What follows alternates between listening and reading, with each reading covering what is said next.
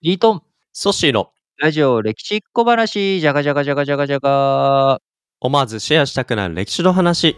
ということで、えー今週火曜日にですね、えーサマセット事件という、まあ皆さん聞きなじみのない、えー僕うん。もさっき、あの高校の世界史の図表の年表の中調べてみたらですね、載ってやっぱり載ってなかった。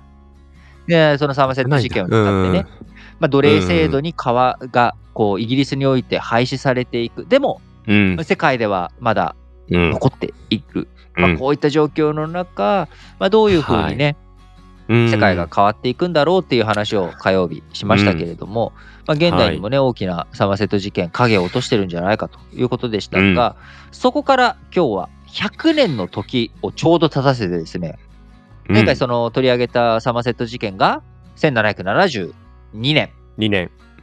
アメリカ独立前のお1772年だったんですけれどもそこからはい。ちょうど100年後の1872年、うんうんうん。場所はイギリスから遠く離れたファーイースト極東の島国我らがジャパン。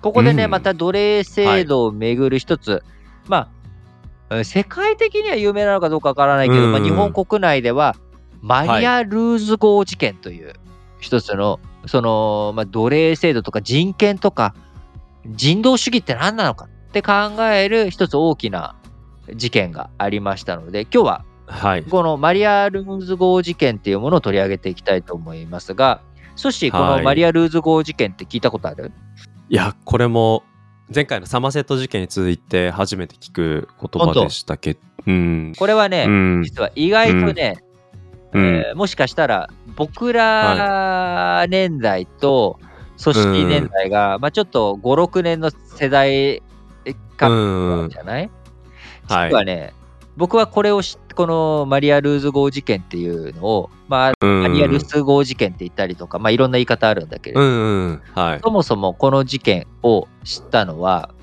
うん。いつだと思う？うん。じゃあ高校生。小学生。小学生？小学生僕が想像してたよりだいぶ若い時。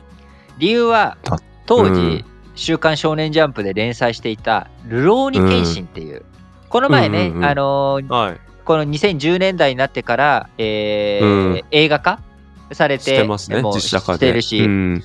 あのその「ルローニケンシン」っていう漫画っていうのは明治時代、はい。うん。まさにこのマリア・ルーズ号事件とかが起きた後の配当例とかのね、世の中、まあ、武士の時代からどんどん時代が変わっていく、そこにうん、残された剣豪、はあ幕末にも活躍していた剣豪が、うん、まあ、あの活躍するっていう話うんなんで、もう簡単に言っちゃうと。で、そこのうん。ワンシーンの中に、このマリア・ルーズ号事件に触れうるん。箇所があってそうなんだ。それ、でうん。僕うんはその時に初めうんて、その、あ、そんななるほどことがあったんだっていうのをうんうん知って、だから結構その、ルローニケンシンを読んでいる人とか、あのーは、もしかしたら、あ、聞いたことある、なんとなく。うんうんうん。とか、今この話を聞いて、あ、あの事件ね、あれ？ねっていうふうに思い出した人もい,、いる可能性がある。うん。なるほど。ソシは、ルローニケンシン避けて、避けてというか、えー通ってきてないでしょ。僕は通ってない。まあ、僕世代で通ってる人たくさんいると思うんですけど、僕は通ってなかったな。うん。だから6年ずれてるから、だってもう、うんこうね、ずれててもおかしくない、ルローニケンシン。うん。なるほど。でも、まあ、ちょっとソッシーはこのマリア・ルーズ号事件、馴染みがないということなので、一体どんな事件だったのかということですが。うん。ペルー、南アフリ南アメリカのアフリカじゃねえや。南アメリカのペルーからの船がね、うん、日本、ペルー船籍の船が日本にうん。寄港したと。おう。そしたらそこから、ある一人の中国人、はあ。中国人のお労働者が。逃げ込んできたと。脱走してきたその船から。確認ですけど、南アメリカのペルーからの船だったわけですよね。ペルー船、ペルー、ペル船んうん。が日本に寄港した際に、そこから、あの船から逃げてきた人がいたわけよ。うん。で、その人は、とか、その、助けてくれと。殺される。と言ったのか、うんうんなんて言ったのかっていうのは知らないけれども、まあ、保護を求めて、で実際、うんそれで日本の艦艦がその船に立ち入ったところなんとたくさんの人たちが鎖につながれたりとか、あのおー中国当時中国だからまだ弁髪の風習があったりとかしたのに、その弁髪を切られたりとか無理やりね。うんうん、う。もうん非人道的な扱われ方をしていても奴隷状態になってしまっている。へということがあり、でさら、にイギリスの方からも日本、はい。この問題ちょっとちゃんと取り扱ってくれと。これは人道問題、人権問題だと。いうこともあり、うん。まさにペルーとのペルーの船の話だからね日本、うん。当時まだ1872年なんで開国してまだ10年ちょっとしか、あそっか。10, うん。10年ちょっと、おうん。20年経たないぐらいだよね、開国して。はい。ん。ペリーさんがやってきてからという。で明治維新があー終わって、えーまだ数年しか経っていない、まあ、明治維新は終わってないや、あのーうん。倒幕がねなって、はい。明治政府が成り立って、まだ数年しか経っていない、はい。まあ、そんな状況の中こうペルーとはまだ外交関係もない、うんうんうん。その中でこれに踏み出すべきなのかどうなのかというところで当時の外務うん。大臣に当たる副島種臣さんっていう人は、い、やこれはもう人道問題だ。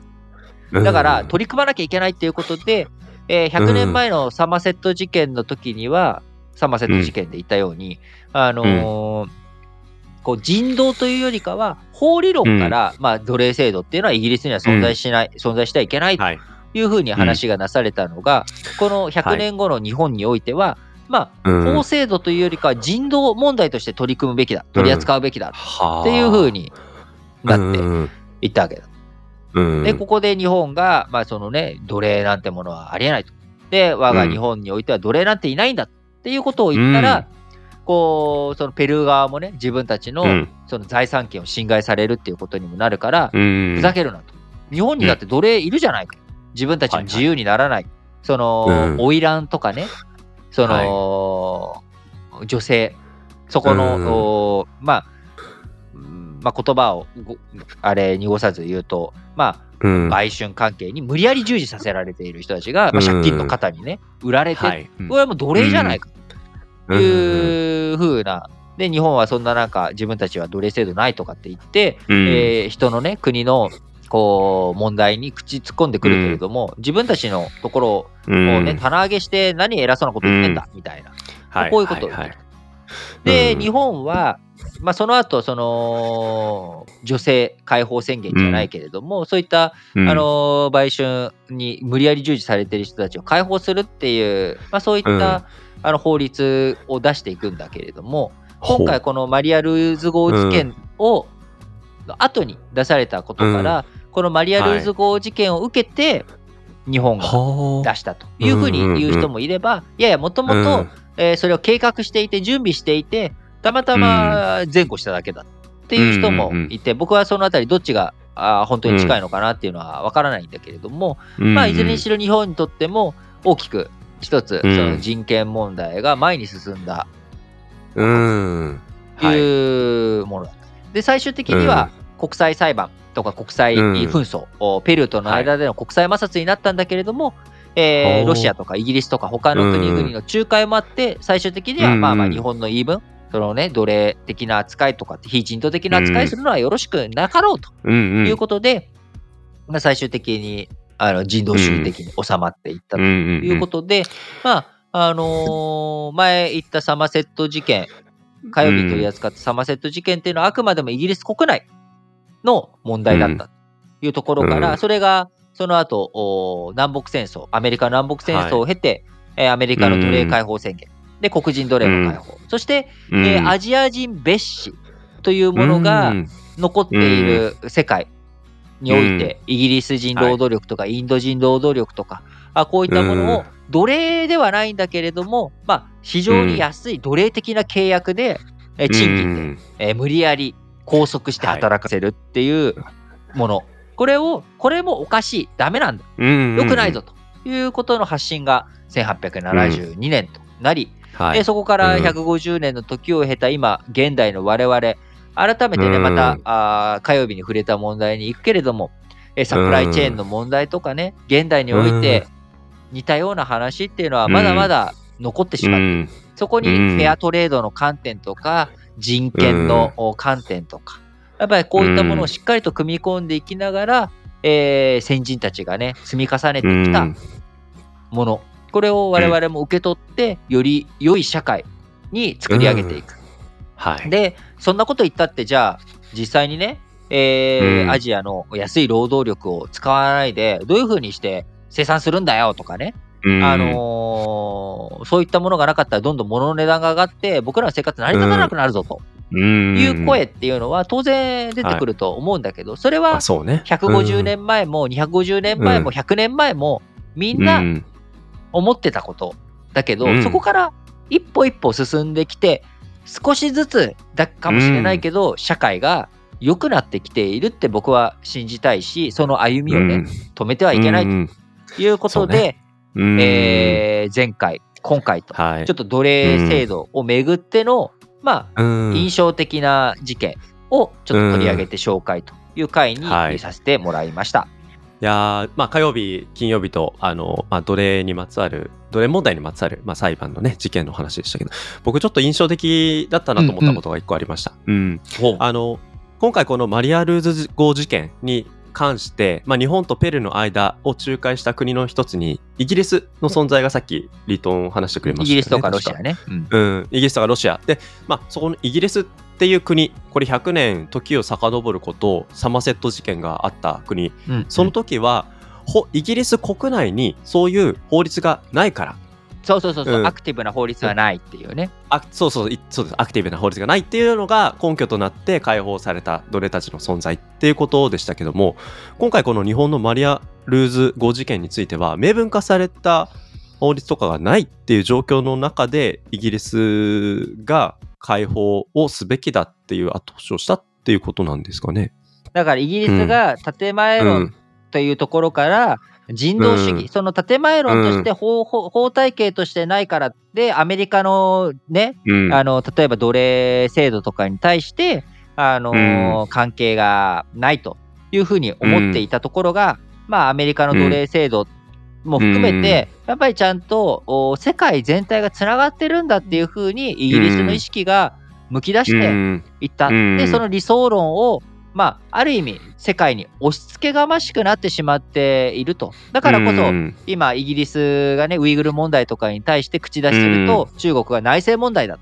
でも僕らは、あの人権問題は内政問題じゃなくて、みんなうん。の問題だっていうふうに捉えて、うん。まあ、それのある種、えーうん。変化が、サマセット事件からこのマリア・ルーズ号事件において、イギリスにおいてもあったっていうことでいいんじゃないかな。うん。多分イソッシーが言いたかったことってこういうことでしょあそういうこと ありがとう。じゃあもうもうこれでいいよ。うん、OK。そう。まあ、だからそうやってね、あの、目の前のこの事件が、まあ、思うように解決できないってことに一喜一憂するだけじゃなくて、やっぱ長い時間軸で希望が持てるっていう、そういう、なんか、印象を持ちました。うん。それそうしていこうということで、ちょっとお前回今回と堅苦しい話になっちゃった部分もあるので、えー来週はもうぜ全くもってお気楽に聞ける回にうん。したいなと思います。えー来週はですね、まあ、あらかじめ言っとくと、ルイ15世。とかね、あのうんルイ14世っていうのはベルサイユ宮殿を作っまあ、事実上作った、あの太陽王と呼ばれた男。で、ルイ16世っていうのが、あのフランス革命でね、ギロチンになってしまった。うん。それにはい対して、ルイ15世っていう人、あんまり目立たない、聞かないと思うんだけれども、あ、のこの人のうん。間に挟まってるがゆえのお気楽っぷり。まあ、この辺をね、気楽うんうんうんにルイ15世とその周りの人たちの話をうんうん来週は提供したいなと思います。なので、来週は皆さん、あの、ハンカチの用意も必要ないですし、えー 何の用意も必要ないです。気楽に見ていただければと思います。ははい。ということで、今週もラジオ歴史小話お聞きいただきましてありがとうございますあり。がとうございます。お相手は私、リートンと。ソッシーでした。バイバーイイ